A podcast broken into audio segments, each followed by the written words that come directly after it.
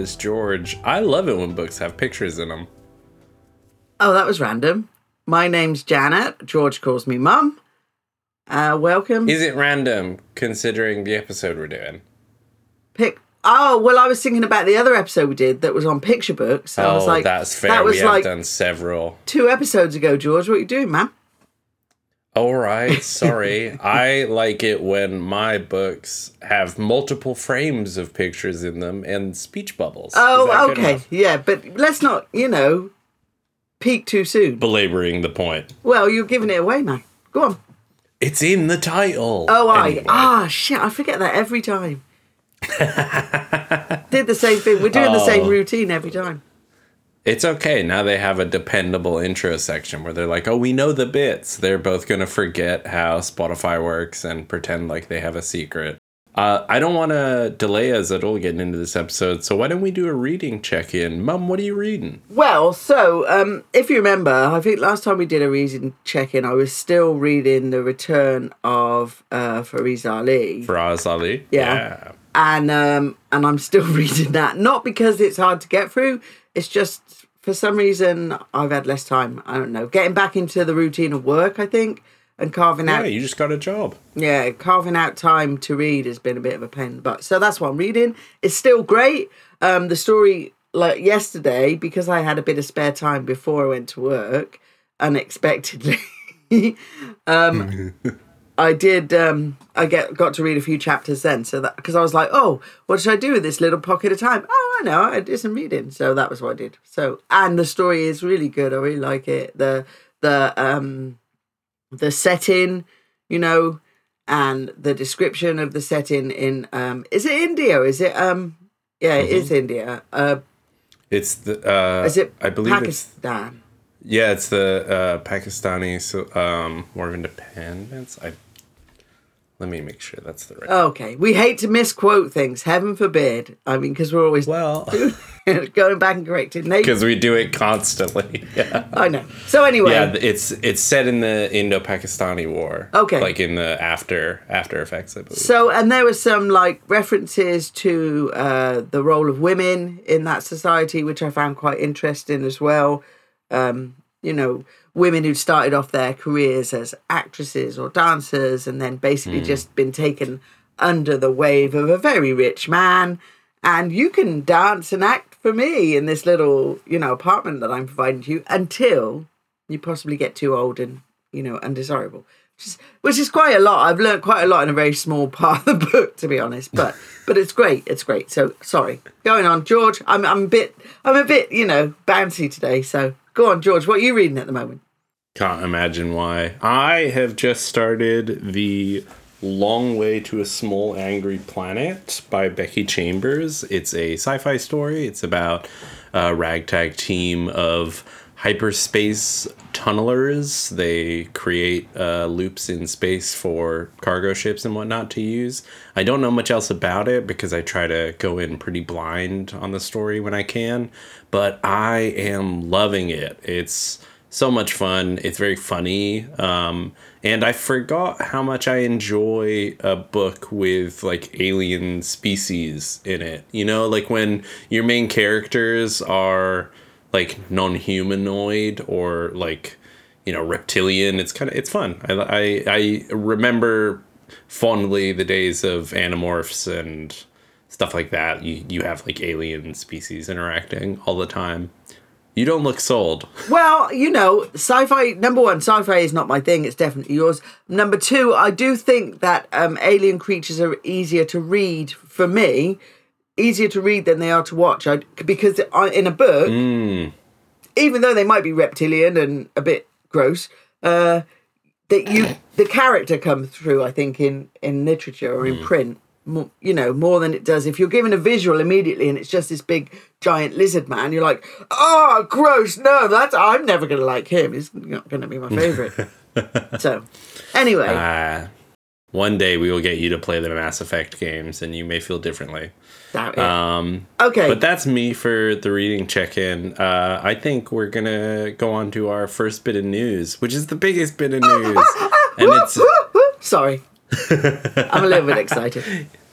Yeah, Mike, if you'd like to put any sort of fanfare here, that would be excellent. Um, our first bit of news is actually another reading check in because we have our first ever guest here with us today.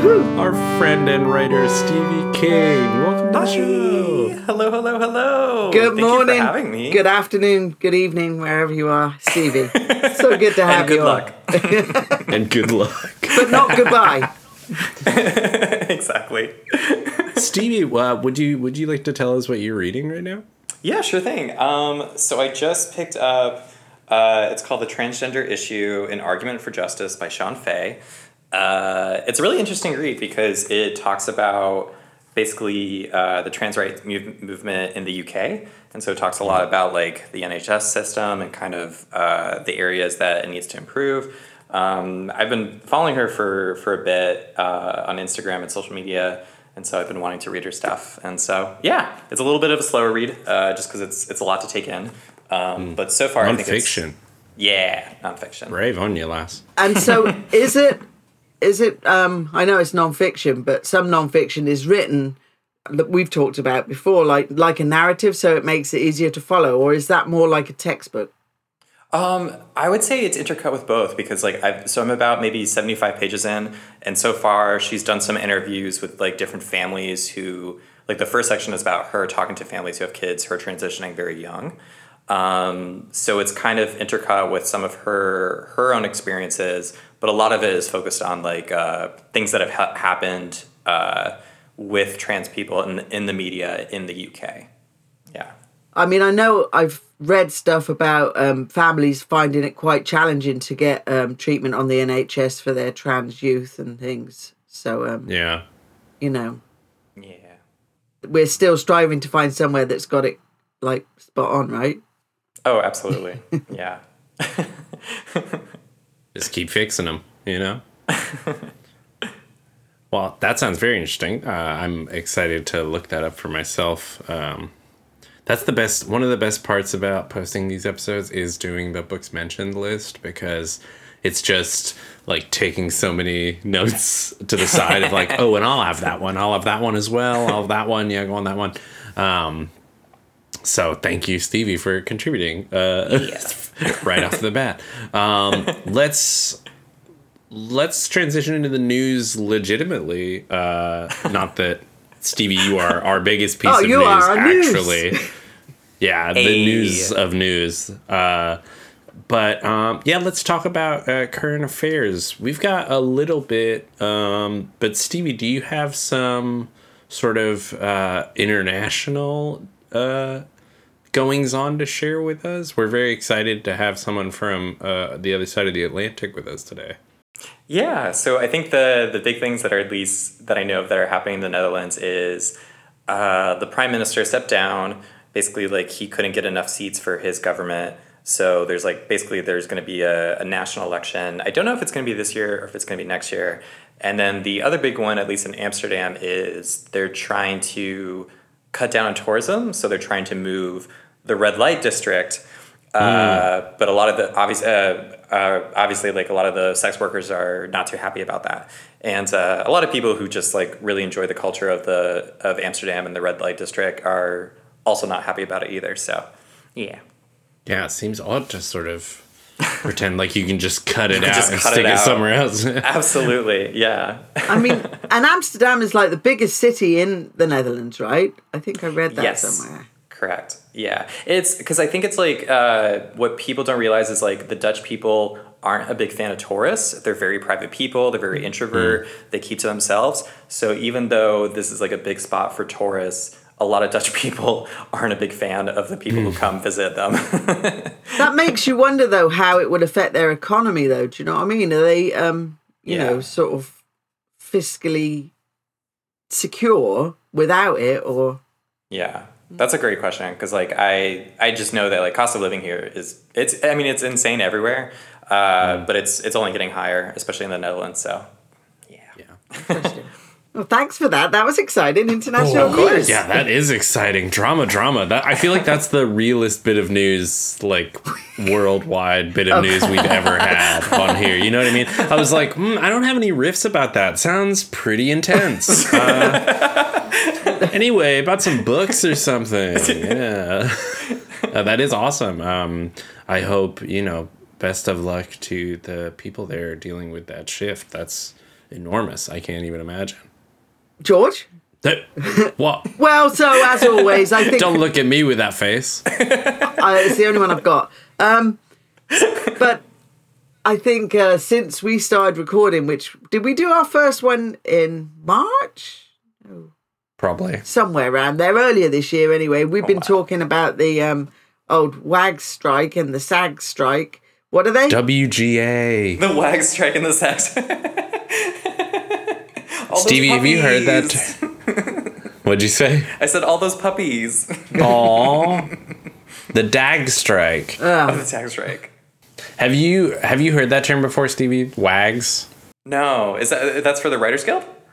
So no, no, it Okay. not It's us being stupid. Okay. Um, it- so, so it started with WGA, right? But then once SAG-AFTRA got involved, we uh, started mentioning them as well, and you know, SAG-AFTRA uh, and WGA have all. It's all the same letters, so they got a little confused. And at one point, we did accidentally, legitimately call them the WAG. I think it, wa- it was just me. I, I mean, I would take that one. I don't think it was. It's we, you know, it's always we. Everything is we. Um, But WAGs in the Uh, UK. but also, yeah, is a.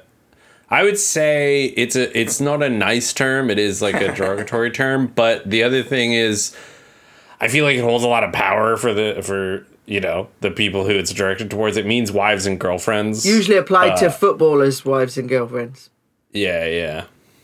So yeah, So like, uh, I think I'm in. I think I'm in the application process for that.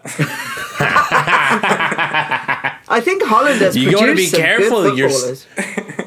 you're striking right now, so you got to be careful. You can't you can't take any gigs and you can't talk I about can't it. cross the picket line. Yeah, you're not allowed to talk about it on begging this me. They're podcast. begging me. They're giving me so many deals, and I'm like, boys, boys, no. Anyway, so yes, we've been following the SAG and WGA strike. Go on, Mum, not to interrupt you too aggressively. Well, no, that's it. That that's all. And as far as I know, That's it's that. Yeah, because honestly, I I haven't. Um, the most recent thing I saw about it was that um I was reading something on the BBC and they were saying um that they there was some concern that it was going to start affecting TV production in the UK. Um, just because of you know sort of collaborative projects, um, actors from the US, this that and the other. Um, because in the UK, we've mentioned before, I think that they British performers and like equity members and things have, you know, verbally given their support, but they're not on strike. So, um, you know, it'd be interesting to see how that goes. You know, wouldn't it be amazing if all you got like left on the TV was like reruns of that stupid show that um Morgan's podcast, you know, the Seventh Heaven. Seventh Heaven? so we know somebody um we know somebody who does a podcast called um happy hour which is just about the tv show uh seventh heaven which i don't know if you ever saw it oh it's Oh yeah, definitely. Well so i'd never heard of it and when i started listening to the, listening to the podcast i tried to watch an episode of the show i'm usually not that you know discretionary with my television consumption but it was bad so I've listened to the podcast, but I cannot watch the show. And um, you know, so maybe if they stop creating content, we'll just be left with reruns of shows like that or something. Maybe. That'll be I the only mean- show left. Yeah, it's just Seventh Heaven, and it's only that and uh, what was that one? One Tree Hill? I was thinking One Tree Hill. How'd you do that? Creepy. I hadn't 'Cause put they're- out they're- they're like any of the clues yet. they're like they're like sister wives. They're like you know Sister they're sister wives to ABC Family or Freeform or whatever it's called now. Like Anyway. well, so anyway. let's get on talking about the episode we're talking So about. good luck to uh, them. Solidarity to the strikers. Yeah, the producers need to get off their asses. Um, But let's talk about what we're going to talk about today. Uh, we're so excited about this episode, as you already know from the title, as we already know because we know that already. We're not stupid. um, Questionable. We today we are going to be talking about comic book narratives. Now, I want to get a little specific here because, like we did with picture books, we're we're taking a slice. We're not doing we're not doing the all the way broad uh, application of comic books. We're looking at like your sort of comic issue, like paperbacked uh, panel issues. that you sort of like see like Marvel and DC coming out with. Sorry, I'm being George is just making signals over our Google Meet right now. Just saying well, it's because you keep making faces at me. I'll talk in my own bloody time. Thank you very much. Hi. um, we're talking about comics. Uh, Stevie, this was your suggestion. Do you mind talking to us sort of about what uh, led you to this as a topic for today? Yeah. Um, mostly because I just like them. I just they think, rock. Like, yeah, I just I really like them. I've uh, been reading comic books since I was like probably middle school. So mm. from a very young age, and uh, it's just something that I've always had in the background. I also think that like uh, a lot of comic books uh, shaped the way that like I still write stories now, and so it's yeah, it's something I always go back to, uh, even with like reading and stuff. Yeah, awesome. I'm so excited to dive into it a little bit more. Mom, I see you fixing your face to say something about comic books. Don't even try. we know everyone eh, the listeners are even aware of your disdain for comics. Oh no. We've talked about it before. Okay i don't have disdain for comic books. I just don't follow them with the same vigor that your generation does because i do think there is a there was a change there was a significant change between like my generation and yours which is you know quite far apart let's face it. But um that uh they became they became more the the artwork became more interesting. They became um more complex. They became certainly. you know they, they just became a lot more period than they were yeah. when i was younger. And um mm. i did like comic books when i was young. They were just on a much uh simpler kind of format and i'll talk about that later. But i'm i just wanted to ask before we move on. So can you remember, Stevie, the first comic book you ever read? Oh, so I actually think the first comic book I ever read was before I started collecting them. I remember when I was maybe maybe five or six. Uh, my dad is a big Star Wars fan, and he like he got me hooked on it when I was super little. Like he had the the VHS with the original trilogy, and I think we stopped by at like a comic book store, and they had at that time it was all called uh, it was like the Star Wars extended universe. It was like Star Wars Legends, I think it was. Mm. And the one that I read was like Luke Skywalker trying to stop Emperor Palpatine from like being cloned and brought back to life. So I remember that. And I remember I had that with like my dad's uh, he like lent me all of his action figures and stuff that he got when Star Wars came out. Yeah. so that's, that's awesome. I mean that that is a whole immersive experience that you just described there and and stuff that I because you know my background is a lot in education and so I always revert back to how you know different kinds of uh, literature and storytelling and narratives obviously um, can engage young children you know, because a lot, a lot of the time, kids, if they're not immediately successful with something, and particularly reading, it tends to turn them off. And so to have something like you're talking about, you know, you watch the films and then your dad bought you the comic books and then your dad introduced you to the uh, action figures and things, which it, you know, it, it just fills your imagination, I think, as a very young child. So I think that's awesome. And, and that's another reason that even though you say I don't like comic books, one thing I will say about comic books is they're a really good tool for engaging kids who are struggling to read because they're such bite sized. Mm-hmm. And we've talked before lots of times about different kinds of literature that can give you just like a little snackette of uh, reading experience. So sorry. I know George. Every little bit helps. Yeah. So no, it's true. We love it. I, like I think that, actually Stevie. we have a little bit of we have personal experience with that as well because wasn't uh, I think Dad wasn't reading growing up until he started like really getting into comic books. Yeah. And that was And his teacher actually told your nana, you know, have him just have him read comic books. And so that's what she did. She made him go sit in a spot and like just read comic books, and that was how he, you know, improved his reading. it's a beautiful thing. See? And look at Stevie. I mean, you know, she's writing and reading and Yeah. and even reading non-fiction. What's wrong with that? But um, so obviously it, it was a really good start to your reading journey. That's what I was going to say. That's right. Let your kids pick up comics, and they too might one day read a theory book for fun, like a sicko. I mean, I take my hat Um, off to that because I only do that very rarely. no, same. Yeah, and it is always, it does always still feel like homework. Yes. Um, Absolutely. but sometimes you know it's still worth it. Uh, I can also remember the first comic I ever read. I was about six years old. I was reading an Archie comic while we were in line for a Publix, and I walked out through the doors of the Publix, still reading the Archie comic, not having paid for it. yeah. And then in the in the parking lot next to the vehicle, my mother, oh, that's you, uh, who was there at the time, said, "Where have you got that?"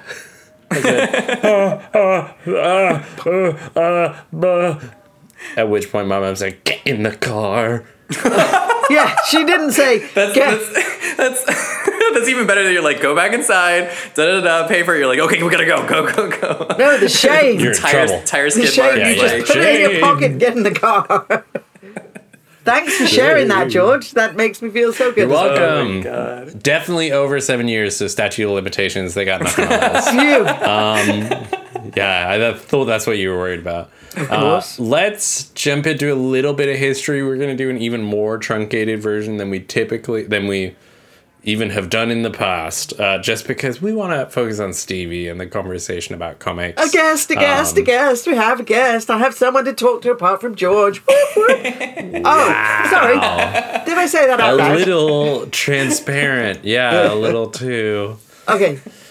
George. So looking backwards, you can see what is referred to as sequential art, basically like numerous pieces of art that tell a narrative across the changes between them.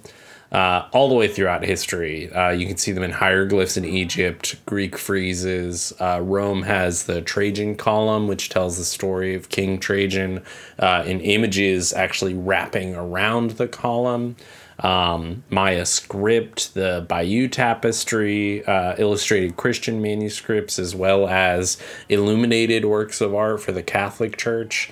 Uh, people have, and I mean, even earlier than that, we have like cave paintings and uh, numerous different types of scripts that focus on imagery um, as as compared to uh, words, I guess.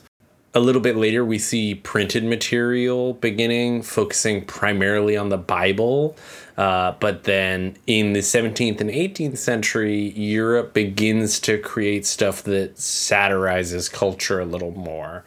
Um, one such example that might be very familiar to the listeners is A Rake's Progress by William Hogarth. It's a series of eight paintings uh, basically decli- depicting the decline of a rich loser. Um, he wastes all his money away and then uh, falls into disarray because he is broke and a loser. Uh, turns out money cannot fix loser. oh, But it's it, it's interesting to note. Moses, oh, it's interesting to note just because uh, you know it's a series of paintings that come together. It's not you know you have to see the eight of them one after another to really understand it. Otherwise, it would just be a single scene from this character's life. Uh, 1842, we see illustrations in magazines and newspapers first being called cartoons. Uh, this is following the Glasgow Looking Glass being published in 1826, arguably one of the first comics magazines ever. It's also interesting to because the 1800s seems way too early for me. Uh, like it just makes uh, just feels For a little. Yeah, surely not. No one was alive back then. Um, but it's actually even it goes back even further than that. The the speech bubble, one of comics' most iconic uh, icons, evolves from medieval times. Don't laugh at me. Iconic Uh, icons, The speech that's bubble funny. evolves from medieval times. Uh, the phylacter was a label in the form of a scroll that would identify a character in a um, a work of art. Uh, this later develops into dialogue, and then we get speech bubbles, which is cool. Into the early parts of the 19th century, Rodolphe Töpffer, a francophone Swiss artist, uh, is like very influential. Uh, he has a great quote that I wanted to bring up. To construct a picture story does not mean you must set yourself up as a master craftsman to draw out every potential from your material, often down to the dregs. It does not mean you just devise caricatures with a pencil naturally frivolous, nor is it simply to dramatize a proverb or illustrate a pun. You must actually invent some kind of play where the parts are arranged by plan and form a satisfactory whole. You do not merely pen a joke or put a refrain in couplets, you make a book. Good or bad, sober or silly, crazy or sound in sense. I just really like that quote. It's it goes to what we're always talking about about like the the deeper thought that is put into these things. I'm sorry, it looks like someone's gonna wave their hand off if I don't call on them. Yes, do we have a question there? I so, well, so I wanted to clarify the term francophone. So that's French. So French Swiss, right? A person who's French Swiss. Francophone is referring to French. yes, French Sounding, speaking. Speaking. Okay, French speaking. French speaking. And then Oh, I yeah. just wanted to. the sound the French sounds they make are with their mouths. All right. Um, but I also No, literally French sounding. You said you, said you were trying to Oh. sound it out. Francophone. The sounds they make are their French language. sound. Yeah, and Swiss does sound quite French, I believe. But anyway, No, that's not. I just don't believe French is real, but keep going. that's a good line as well. I, I just New want, section of the podcast: conspiracies. France, not real. Not real. They made that shit up. it's a big lot of made up mind. Anyway, so I just wanted to, uh, you know, reinforce what you were saying, George, and I think it uh, maybe differentiates between like what you uh, identified as the first cartoons and comic books. Like, so the comic books actually do tell a story. They have a point. They have, you know, um, in-depth characters and and storylines and things. Whereas a cartoon is just like the little square you see in the um, Sunday Funnies or something. That's just like a oh, it's a joke. You know, a man slipped on a banana. Like a single skin. frame. Yep. Okay, continue. Although I would argue, I mean, we can't get, absolutely cannot get into it in this episode, but I would love to talk about the far side and how much storytelling occurs in a single panel there. That's different though. That's for reeking. That's a different episode. Um, I did just want to pull up uh, something from Wagner that I learned that I really liked in regards to that quote. The German term Gesamtkunstwerk, pardon the terrible uh, pronunciation there, I like it. roughly translates to a total work of art. Uh, describes an artwork or creative process where multiple different art forms are combined to create a single cohesive whole. You could make an argument for multiple art forms doing this to some extent. Gesamtkunstwerk was originally for opera when uh, Wagner first brought like scenic painters and dancers and singers and musicians all together and did it all at once. Um, but I also think it's very applicable to comics. You have to have the visual world built out, and in order for that to be there, you have to have thought uh, at a larger um, scale on what fills the world that you are writing in. So you have to writing a comic book, you are writing a book and then you are also filling it with visual representation. It's a, you know, it's a combination of different art forms. Um, into the 1900s and the 20s and 30s, we see the introduction of the dandy and the beano in the UK, which would be very familiar for our English listeners. Certainly for myself, they were uh, influential at the beginning of my comics experience, as well as the adventures of Tintin in Belgium. Less influential on my comics, very influential on my hair choices. Yes, mum. I just thought of another one that we hadn't um, included, but uh, Oh no. Asterix the Gaul. Oh yeah, Asterix and Obelix. Yeah. By Yeah, that's a huge one. I don't know who the author was on that. I don't. I don't. But that was Me neither. I think that started out as a newspaper comic strip and then was made into comic books. I'll look it up. I think that's just 'cause- French as well. Just so. Well, that as established, that's not true. Well, yeah, of course, But- France isn't real, so then the comic, comic carry on. 1938 Action Comics number one launches with Superman on their front cover. Uh, so pretty. I mean, 1930s, just before the 40s. That's a that's what? What are you making that face for? You look like you're about to. No, it's just funny, like 1930s before the 40s. Yeah, all right. Well, I'm. I mean, like just before the turn of the forty, Whatever, dude. Okay.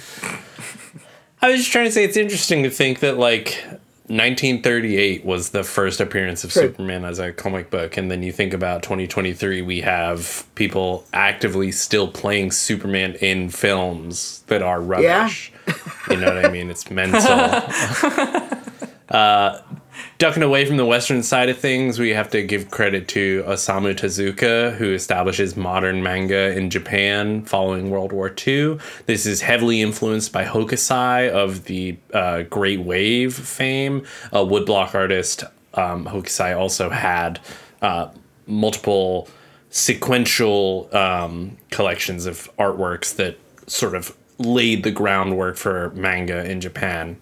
In the 1980s, we see the modern American resurgence with artists like Alan Moore and Frank Miller doing things like The Watchmen and uh, The Killing Joke. And is that even one of them? I can't even remember. Yeah. Yeah, it is. Sin City. That was the Miller I wanted to think of before. but and then loads of Batman as well. And then in the 1990s, we see webcomics explode, which are different but clearly born of the same cloth. Um, and then we get into the present day where you can find comics on pretty much anything, any kind of topic you'd like to. Uh, you can find um, the complete Persepolis, Persepolis. I never. Oh yeah. I read the entirety of that and cried Oh my god. in a single Yeah. day. You know what I mean? So that's our incredibly truncated comic books history. I hope you learned something, Mum. It's something a little Oh, bit I more did. interesting. I did. Always. Um, let's jump into Um, the more interesting part of our. Yeah. Stevie, get ready. Oh You're about to be barraged, I think. I think. Well, I don't, I don't know. Um, well, so do we want to just? I don't want to, you know, turn into some kind of weird Q and A. You're on the spot, blah blah blah. But, um, you know, Get in the chair, Stevie. you are you are our guest, Stevie. Um, and we are talking about comic books, and we did sort of brainstorm some questions that we thought would be pertinent. So, um, we'll just bring bring them up. You can talk about what you like, and then we can always skip them if you if they're too comic right. wow. I don't know. Well, I, did, how about- I don't know what I was talking about. do we want to uh, do we want to stevie why don't you tell us a little bit about uh, more about how you got into comics because i think that will sort of lay the groundwork for us to Yeah. expand with questions Well, okay. the one into the two. the one into the two and then the two into the three Um, I I'm trying to think. Uh, so I probably I was I remember like I was really into uh, like the the early Batman movies like with Tim Burton and uh, Joel and the Joel Sch- Schumacher with all like the Batman nipples and stuff. I wonder why. Uh, yes so many nipples oh my gosh um, so I was really into that, and then I got into like you know the Batman animated series. I watched a lot of like Justice League when I was young, and probably around the time that I was in sixth grade, uh, my mom and my stepdad at the time were going through a divorce, and it was pretty messy and it was pretty crazy. So my mom's uncle, my great uncle, as a way to kind of like keep me distracted, kind of do stuff outside of the house, he would take me to uh, a comic book store that was like maybe about 30 minutes away. And he bought me just like a ton, a ton, a ton of comics. And we would walk out with like these like literal like cartons of just like fill to the brim. And it was like each month, each month we would do this together. Yeah. That's a that's was- a wow moment. Just there in case. oh, yeah. pretty pretty beautiful I, I wish. I wish I could show you my my dad has them all in storage right now, but like I have like I think over 20 of them and they're uh, I know the the listeners can't see this, but it's like the boxes are like this big, and then they're each like the width of like an actual comic book, and they're just filmed filled to the brim from all the years of like yeah. Wow. Sort of like um like what reams of paper come in for like printers or like that size. Yes, exactly. Yeah. Wow. Nuts. That's so much. That's so many comics. Yes, it really is. That's awesome though. See, you've sort of got your own little like you've got a a trove, I would say. Oh, I, yeah. you know, most most people who are really into comics have like collections, and I've always felt a bit distinct from that, just because I I never got into getting like the single issues is all, which is like a big part of that. But that's I mean that's a that's amazing, Stevie, to be able to be like, yes, I have. and that's a really a really nice um one it's a it's a beautiful story to share so i appreciate that thank you and um it's a great it is a great illustration of how you know people can get um drawn into an interest but also you know like i say i'm quite predictable so it's always going to be about Drawn. literary literary skills but um but that that is just like i mean i think that could be a whole story you could write a comic book just about that experience to be honest with you so i think that's beautiful so thank you for sharing that Yeah. of course. Yeah. Can you? So now comes the time for the interrogation. Uh, we've talked a little bit about your the first comic you remember reading. Do you have an all time favorite? Do you have one that like above all else sticks with you even to this day? Oh yeah, I think so. It's uh, it's it's a graphic novel or like a, a collection of issues. It's called Day Tripper. Um, it's by these twin brothers, Fabio Moon and Gabriel Ba. Uh, people who are listening might know Gabriel Ba from uh, he worked on Gerard Way. Uh, the lead singer for MCR, he had a whole comic book series called The Umbrella Academy, which is now has a Netflix show and stuff. Uh, but yeah, they're they're both twin brothers, and so they did this book called Day Tripper, where basically uh, the story revolves around this one guy, and each chapter starts with like a different uh, age for the beginning of the chapter, and you basically explore this one day in his life at that age. But at the end of each chapter, he always dies, and it's presented in this like non chronological way. So, like, the first chapter that you read might be him in his 20s, but the next one might be him when he's like 10 years old. Uh, but then it all leads up at the very end when he's at an old age. And so it's interesting because some chapters you get to see where if he had survived like earlier chapters or different periods in his life. But like when the book when the book came out, uh, unfortunately, like I had lost a few friends from high school, uh, each under different circumstances. And I think when this book came out, I was excited because I love the artists and I love the writers, but it was also a great way for me to kind of uh, process my grief and deal with it. And so I think it was just like a great way for me to re- see how like how stories can access those feelings when you don't mes- necessarily have the space or time to access those feelings in your own daily life. So it's it's something that's I always go back to, and I just I love that book so much. Can I just Wow. say, we have been saying that since we started recording. How um, you know one of the joys of narrative uh, reading is the fact that um, you can either um, see yourself in characters that are portrayed in stories, or it can help you process something in your own life. You know, at your own time in a safe space. You know, um, that perhaps other people don't want to interact with you about or you know it's so it's so personal to you that the best way to do it is is through these stories and that, that just that uh, touches my heart without wanting to be sappy because i'm not at all sentimental just saying um but i, I think Yeah, everyone on this har podcast is really tough, yeah hard as nails. rock hard but um yeah so uh, again that's a great uh great recollection Yeah, was it that I mean, Well, I was just going to say, how was it just listening to you describe the way that it's written? Because George and I have read books where they um, jump around in different time periods. Did it feel like it? I mean, like you said, it's one of your favorites. You go back to it, so it must be pretty good. It, it almost makes me want to look it up. Not quite, but um, but did it did it still flow? You know, even though you were jumping between ages. Yeah, I think Well, it reminded me a lot of like the magical realism genre, where a lot of writers from that genre don't necessarily write in a chronological way, or sometimes they break up the text in kind of these uh, non-descriptive time spaces, or they'll just break it up with different kinds of like poetry or something. So it reminded me more of that. Uh, I think it was easier to follow because it is the same character. Had it been like maybe different family members or like different people, maybe that would have been harder. But because it's all the the whole POV is this one character, I think that's what kind of like kept it tied together. Sorry, can we just clarify POV? Point of view? Oh, point of view. Okay. Sorry, just yeah. clarify. Oh no, that's Oh. a good. Like perspective. yeah, yeah, yeah. I get it. I get it. Okay. So that's Day Tripper by uh, Fabio Moon and Gabriel Ba.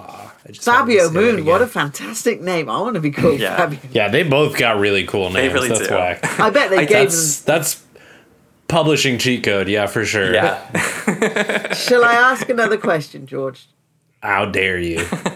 Are you, do you think you're up for another question, Stevie? Yeah, let's do it. Okay, so well, so which comic book character do you relate to the most? Do you have one that that you think, oh I- yeah, I, I do. I'm so uh, I'm, I'm laughing because like my first thought is uh, probably Harley Quinn, which like I realize as like a white trans yes. I realize as like a white trans woman like oh that's shocking like she identifies as, as Harley Quinn, but it's like anxious attachment check, bisexual leaning on polysexual check, mentally ill and pilled like check check like I just love an insane character. same. Someone Look, Harley Quinn is such a great, crazy person because she is so like, yeah, no, I know. I I'm a doctor. I know. Yeah. I'm so aware that I'm mentally ill, but I'm not gonna just lay down and die. I have to I have to do stuff. I gotta beat up Batman. I gotta make out with Poison Yeah. Ivy. I have stuff to do. I mean, I, I think also because for me, obviously, my knowledge of that character is is sort of limited to what I've seen uh, portrayed on the screen. But um, just the whole physical, to me, is like, why wouldn't you relate to that? Who doesn't want to walk around looking like that for crying out loud? Absolutely. So, you know, oh god. Break people's necks with your feet. yeah, and and also I- the go on. Oh, I was just gonna joke. Like uh, once I finally get FFS, I'm just gonna show them a picture of like Margot Robbie from from Birds of Prey. Like, They're like, you do know we can't do the hair. that doesn't sound. I don't think that's true. I don't think that's you true. know? No. I, I think you could try. Yeah. You're a doctor. and this costs me thousands of monies. Um, yeah, that's awesome. I love Harley Quinn as a pick. I wonder, Mom, do you have any? Just like if you could pick from the the roster of comic book characters that you are familiar with, would you pick any to be uh, familiar as like seeing yourself in? Well, so you're talking about things from the the the DC or the Marvel universe, or just comic books Sure. generally? Anything. Yeah. Anything. Yeah. Calvin and Hobbes. That's comics. Okay, well, so now you you've said it, so you've opened it up. So my first comic book was um a comic which it doesn't run anymore. I think it ended about 1991 or something, but it was a English kids comic book. It's called Twinkle and um it was it was a little girl's comic book and um it was like A4 size, so it was a proper comic. And one of the um characters and storylines in it was uh, Nurse Nancy, and she was like this little girl who walked around in a nurse's uniform. My mum was a nurse, so as a kid, I really related to that. But all of her patients were just toys. She would have her friends come in, and she would like sew the Teddy's feet back on and things like that, you know. and that was my life as a very young child. And I also, even though not now as an adult really, but I know growing up that um I wanted to be like this girl who had a toy hospital and just was in charge all the time, walking around in uniform. So I think early on that was definitely very relatable to me from all sorts of points of view. Um, more recently, mm, I'm not sure. There's a couple that spring to mind, but I don't remember their names, which is a bit lame. Um, Oh, even better. Describe Yeah, them, describe- please. So from the um and I don't even know if it's Marvel or DC, which I know a lot of people kind of cringe at when you mix those up. Even better. so who's the one? Um, so if it's around the universe of the not the X Men, but the other one, the other ones, the Avengers. the Avengers. Okay, so wow, good. okay, so th- there's a female character, and in the movie she's played by that one actress. killing me. I Is love she this. American? yes. Is she green? No. She's usually in like a black like leather catsuit. Black Widow? Black Widow, Scarlett Johansson. Yes, There you go. that That's the one you relate to the most. I think so. Yeah, because she's she's really hot and also um, Yes. she kicks ass. what else do you want in life? Hell yeah. Absolutely right. And I right. will beat your butt. I'm, Yeah. I'm gonna I think now imagining perfect. your mom doing that scene from Iron Man 2 where she's like flipping around Jon Favreau. Doing the, yeah. I would the love car to do wheels. that. I couldn't do that, but I would love We to. We did already established earlier would love to break people's necks with your feet. So Yeah. that's that's a that's a Black Widow thing for sure. We just have to get you a taser. So, so Yeah. definitely her, and um, mm, there was another one, and now I forgot because we were talking too long. But okay, yeah. So yeah, what about you then, George? Do you have a relatable character? I'd love to hear this. um that's a great question actually. Uh Okay, do you want to think about it? Because I want to carry on talking to Stevie. Sorry. Oh, I am not allowed to think about it, but you're allowed to think about it. You put me on the spot, you bellend. Um, if I if I had to be pressed, I would say I really like. Um, I'm a huge fan of Green Lantern. Uh, Just Same. the concept is the concept was one of the first like. Ma- like mainstream, you know, DC and Marvel. Uh, as a kid growing up, I really resonated with Green Lantern. I love the idea of willpower. That's like, you know, deciding to do something anyway, even in the face of great uh, adversity, is is a very like inspiring thing, especially when you're a kid. Um, no, no, no, it's my turn to talk now, not you. Uh, Stevie, did you have something to say? Yeah, I did want to ask who's uh, who's your favorite Green Lantern? okay, so very difficult. Yes. So difficult. There's just so many just for the planet Earth, let alone like the entire Guardians. yeah. Okay. it, it's Sinestro. You, Which is you- crazy. Your favorite is Megamind? Okay, okay. No.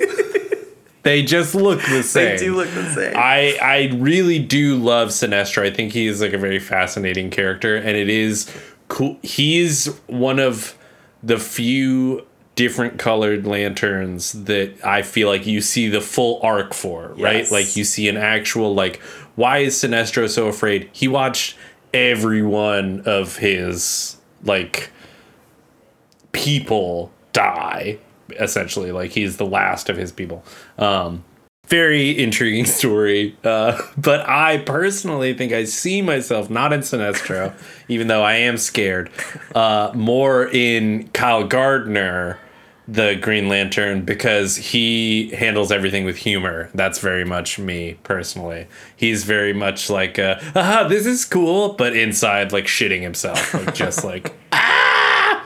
so that's me, Kyle Gardner's Green Lantern. Um, anyway, go on, Mum. What do you got? I was just going to say, um, and I that even though you know the comic book thing, you two obviously have a much more in depth understanding and appreciation of this than I do. But um, I will say, listening to your description of that character, um, something that I've actually talked about with your sister um, as a characteristic that you've developed as you've become an adult is that you do tend to, um, even when you're afraid, and I know that, you know, things, you do get afraid and nervous and anxious like the rest of the world, but you do tend to kind of like choose a project and you're just like, fuck it, it's, I'm doing it. You know, it's like, oh God, this is terrible, but I'm doing it. You know, and I, I really admire that in you, George, to be honest with you. Aw. Shouts out the Green Lantern Corps. Yeah. They're what? That's where I got it from. So anyway, yeah. Oh, And Catholicism. Uh, anyway, Whatever. That's why you like Sinestro. so that is that is why I like Sinestro. Actually, he's very Catholic, Yes. super Catholic coded. I would love to do a whole episode of just Catholic coded narratives. That would be hilarious. I think we need to talk about coding more because we've talked about it before, and I don't think I have uh, a good enough understanding of of its existence or how it's. You know, I do read things very much like surface level, and and so when you point things out to me, I'm like, oh right, gosh, ooh, that's interesting, and I'd love to know more about it. You know, you know what I mean? Anyway, uh, I'm moving this party on because um, I've got loads of questions. Uh, That's crazy. That was a great call out for us, like a quick tangent. Like, what is the succinct?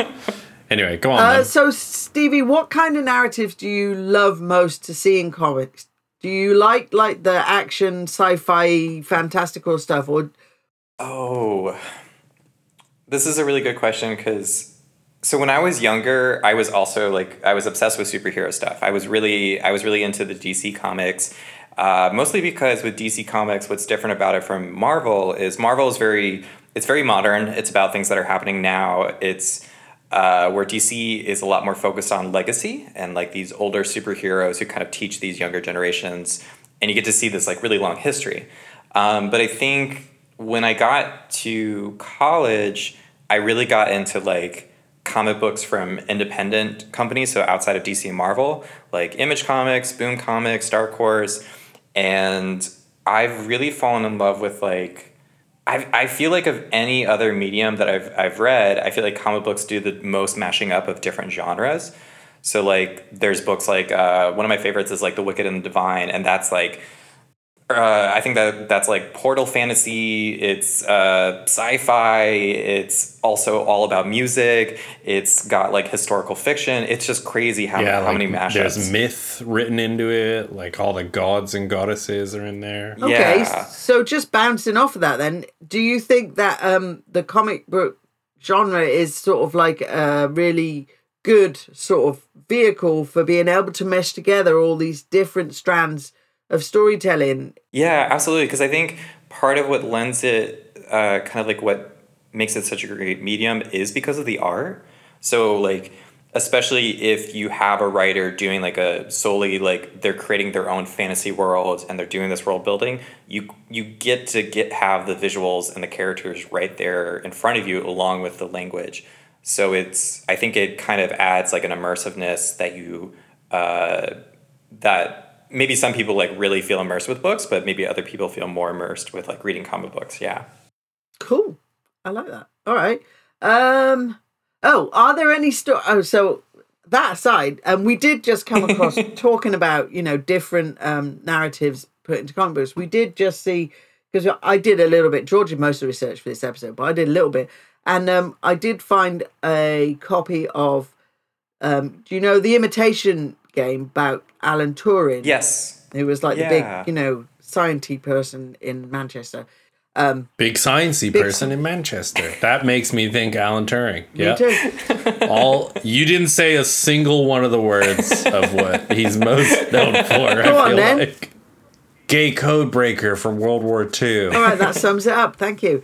Um, Oh, you've just mined me for labor. So that you know, there was the book written, The Imitation Game, but it has been turned into a comic book as well uh, recently, Oh. which I found online as well. So um, I think it is quite interesting, and I also not that I'm interested in this at all, but there are actually Bible comic books. You mentioned the Bible earlier, Yes. and there are modern Yes. Bible comic books, which I think is a bit. If you really want to indoctrinate people, I guess that's an easy way to do it. Anyway, um, moving on. I, I can't believe you shushed me after you said that. Yeah. okay. Um, so, are there any? I've got a Oh, question. go on. Sorry, George. Up. I just wanted to know whether or not Stevie had any recommendations if someone was like you looking to because I know you're desperate to get into it, Mum. So, uh, is there anything you is there any are is there any way you would recommend to start, Steve, Um, for someone who is maybe completely new or only has like the cinematic reference to comic universes? So my like my gut reaction is, uh, I think I'll give like a two part answer. The first part is Scott Snyder's run on Batman. Uh, so DC Comics, like in the early 2010s, they did a reboot of their universe, which they like they do every other year, basically. Uh, and they did they came out with like the new 52, and so Scott Snyder got to do kind of like his own interpretation of Batman. And I think what was really great about that interpretation was it was a lot of new and exciting ideas that other writers hadn't really uh, tapped into before. It explored like a lot of the like ancient history of Gotham City, and it kind of explored this in between time of Batman, kind of what we're seeing with like the new movie that came out, where it's like he's not quite at the very beginning, but he's not quite where he's at, where he's like with the Justice League. Um, but I think that's a really entertaining and like easily accessible comic. I think for someone who's less into superheroes, uh, I love, love, love, love uh, Saga by Brian K. Uh, I can't say his last name. Is it Vaughn or is it Va- Vahan? Vaughn? Yeah. I think it's Vaughn. It's Vaughn. Okay. It's Vaughn on this podcast. Sorry, Brian. he's he's an incredible writer. He's done a lot of uh, a lot of great stuff. He did The Runaways. Uh, he did oh another Last Man on Earth. yes yeah he did do Yeah. yeah. He also did another one of my favorites, uh, Paper Girls, which is great. It's Oh. yeah, I love love love Paper Girls. It's basically Stranger Things meets uh, Back to the Future. Um, But I think something that I always recommend people is find something that just grabs your attention. It doesn't matter if it's the art or if it's a character that you're familiar with. Read as much as you can because eventually what will happen is you will find a writer that you're like, wow, I really liked how this writer did, say, their run on Batman. Um, and then you look into like other work that they've done, and maybe you see that they've done stuff out of superheroes, or there's an artist you really like, and you're like, oh, I love just looking at their at their pictures all day. Yeah, yeah. So let me check out other books that they've worked on too. Are there any writers that you like always look out for, or artists for that matter? I, I wrote this down because I was like, I'm not going to remember. Yes. Good idea. We always it's a you didn't I I it's like you prepared. We always have page turning ASMR in this Oh, I love that. in our recordings. So it's your turn now. You are you are now the uh, volunteer for today's tribute. I love that. So right off the bat, I would say uh, writers Grant Morrison, uh, Jeff Lemire, Jonathan Hickman, Brian K. Vaughan, uh, Fabio Moon, and Gabriel Ba, uh, Kieron Gillen. I think I hope I'm saying his name right. He did Wicked and Divine and Phonogram. Scott Snyder's great. And then for artists, I really love uh, Frank Quitely, uh, Nick Dr- Dragotta. He worked on East of West. Greg uh, Capullo, who I think did the original Spawn and then eventually worked on Scott Snyder's Batman. Uh, Fiona Staples, who does Saga, she's incredible. Uh, Clef, Ch- uh, or sorry, Cliff uh, Chiang, who did Paper Girls and Wonder Woman, and then finally Jamie uh, McKelvie, who did all of The Wicked and the Divine. Whew! Awesome. That was a long Nice. list. George, you you are taking notes, right?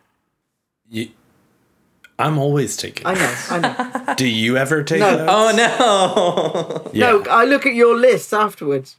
that's what I thought. And then of course, uh, what's the what's the name of that uh, comic artist who draws Captain America with his boobies real big? Oh God, Rob. Uh, Lo- Rob Liefeld. Jesus, he's Liefeld, yeah. he's he's like one of the worst. He is the worst comic book artist, but he's also like one of the most prolific. Like he Yeah, he's everywhere. Is it- everywhere, but he's Is it meant to be Uh, satirical? no, no, no, that is just how big he thinks Captain America's boobies are. Actually, you know what? Yeah, I'm yeah. bringing that to my FFS. Forget Margot Robbie. Put put Harley Quinn's face on this big muscle titty body. yes. Um, Incredible. Uh, well, good, uh, good luck. I won't say I know any doctors who can help you with that, but I. I mean, with uh, this part, I want to know them afterwards. Shall I just keep going with the questions, George? Yeah. Well, I think we probably have time for maybe one or two more. Okay, because I don't want us We're to- coming up on time.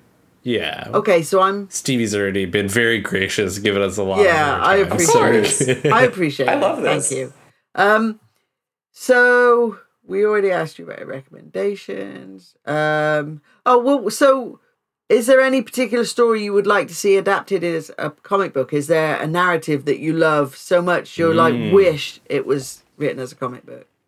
Um, a fantasy book series that I've really fallen in love with, like this last year or two, is the Dark Star trilogy by Marlon James. He did.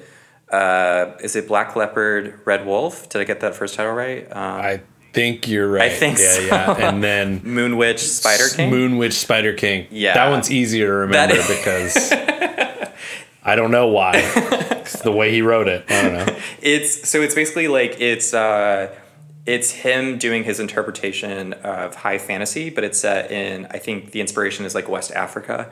So Okay. the uh, but the way that the book series is set up is each book is the same series of events but told from a different character, very much in the style of like Rashomon, uh, the film, and it's his writing is very vivid. It's very like magical, and even the magic that he uses what we call soft magic, which is like uh, best example is like uh, Lord of the Rings, where you know it's not really explained how it works, but it's it's it it's kind of either keeps you in fear or keeps you in awe. Also, the like the art cover work for those books is just so like rich in color and it's very graphic, and so I, I could really see that um, series being adapted. I also would love to see like more speculative fiction writers just doing their own stuff. Like uh, George and I were talking about a writer that we really enjoy called uh, N.K. Jemisin, and she did her own interpretation of Green Lantern called Far Sector. And then I think another writer, Nnedi Okorafor, she did oh uh, Black Panther uh, T'Challa's sister. I forget her name. Is it is it Shuri or or Shuri. Yep, Shuri? you got it. Okay. First try. Nice. Uh, but she also did like her run of that, and so I loved it. And I think I would love to see more speculative fiction writers just kind of whether it's a character that's well known or it's just their own story. I would love to see more of that. Okay. I think you would actually love Far Sector, Mom. It's a murder mystery. Oh, okay. And then my last one, I think, is gonna be, um, uh, yeah. If you were gonna go to Mars, and we know that if if astronauts go to Mars, they're not coming back because it's so far away, and they'll probably die. But if you were gonna go, Wow. So if you're gonna If I'm gonna die, no, no, no, no. All right. Well, we can change it if you like. But I, I thought if you were going to go to No, Mars, I could only bring one comic with you. What would it be and why? So I'm gonna say Saga by Brian K. Vaughan because it is like a mixture of like space, fantasy, hi-fi, sci-fi, and it's like if I'm already in space, I might as well live. I might as well live the fantasy. But what's really what's really great about that book is uh, he wrote it. There were two reasons why he wrote it. One was because he was in his 20s when the Star Wars prequels came out, and all of his friends were complaining about how much they hated it, and he was so upset that they were complaining about it that he's like, well, fuck it, I'll just make my own Star Wars. Uh, you know, I'll just do the things that I want to see in a Star Wars. And then the other part of it was he became a dad, and it was basically like this story was inspired by his experience of like parenting and the obstacles he's had to face with his wife and the two of them co-parenting together. So it's this big epic story with all these different POVs, but at the heart of it, it's the story about you know this family trying to survive in the universe. So Nice, good answer. I like that. That was very. Oh, Thank you. when his parents show up on the ship and it's like, oh, fucking in-laws. Yeah. I just I love, love- that they're the like is that they're so like intense, armored up and everything, like badass grandma and And they're grandpa. like, she's got morning sickness. You guys are idiots. Get me a nappy at once. Like, okay, th- thanks, War Grandpa. It makes me laugh Um, that the way that you guys, because you know, it's so much part of your um, reading experience and choices and things that when you read uh, these stories and comic books, you don't you don't necessarily see all the. Although you know the artwork is um, key, but you don't see that this is a character in a freaking armor suit or in a spacesuit or something. You see what they're saying and what their relationship is and, and all of that stuff. And I think that that is, I, I don't know how you get to that point. It just must be like, um, because you're so used to it. And so you don't necessarily see all because when I look at it, I'm like, well, that's a stupid character. Why is it dressed like that? Well, that makes no sense. and kind of disregard the fact that they've got relationships with family members just like any other family. So I think that's something um, in my own sort of like uh, future that I, I sort of need to get past in order to appreciate the genre, I guess. This is kind of goes along with what we've talked about in several other episodes um, about like the strength of narratives that present you with other.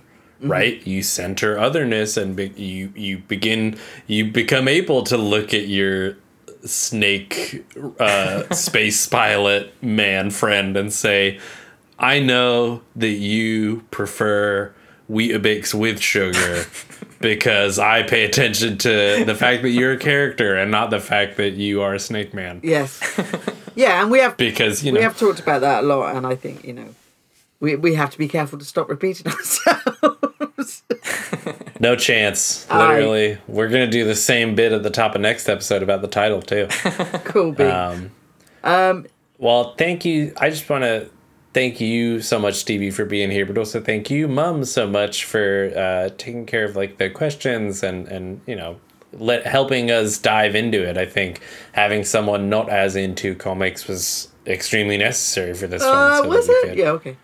Um, I I would also like to say thank you, Stevie, for being our first guest, and um, it's it's been very nice to meet you. You know, I'm always interested in meeting new people, especially people who are living in another country. That's so much more interesting than where I'm living. No, but um, but also you know, seeing dis- different perspectives from different places. So um, you know, you're welcome to come on anytime you want if you're bored. I mean, you know, I'd love to. You know, we're gonna George. Careful. George and I decided we would keep doing this as long as it's still fun, and we are actually having a blast. And this has been, you know, right up there. you know. Yeah, So thank you. been having a Appreciate great it. time. I mean, thank you to both of you. This has been such a fun experience, and I'm really I I had a uh, before we did this episode today. I got to hang out and talk with George's mom, and then we had a lot of fun. Yeah. Yeah. it's been an Yeah, we'll, joy. we'll spare everyone the story of how my power went out the first time we tried to record this episode, and I left you two stranded in that Zoom call. Uh, Well, it we was just lovely. We just had a bit of a natter, really. It was like girl time. Sorry, George. Yeah. I didn't want a beer anyway. All right.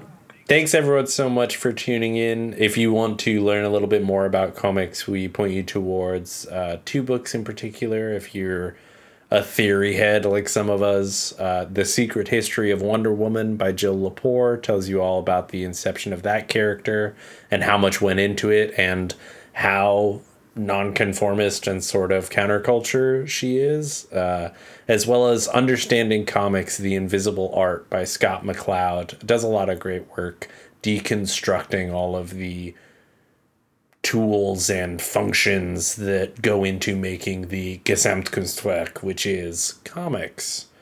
Um, please let us know if you have any suggestions for us. Uh, I love to read new comics, and Mum might as well. Maybe. Maybe. Maybe. Um, yes.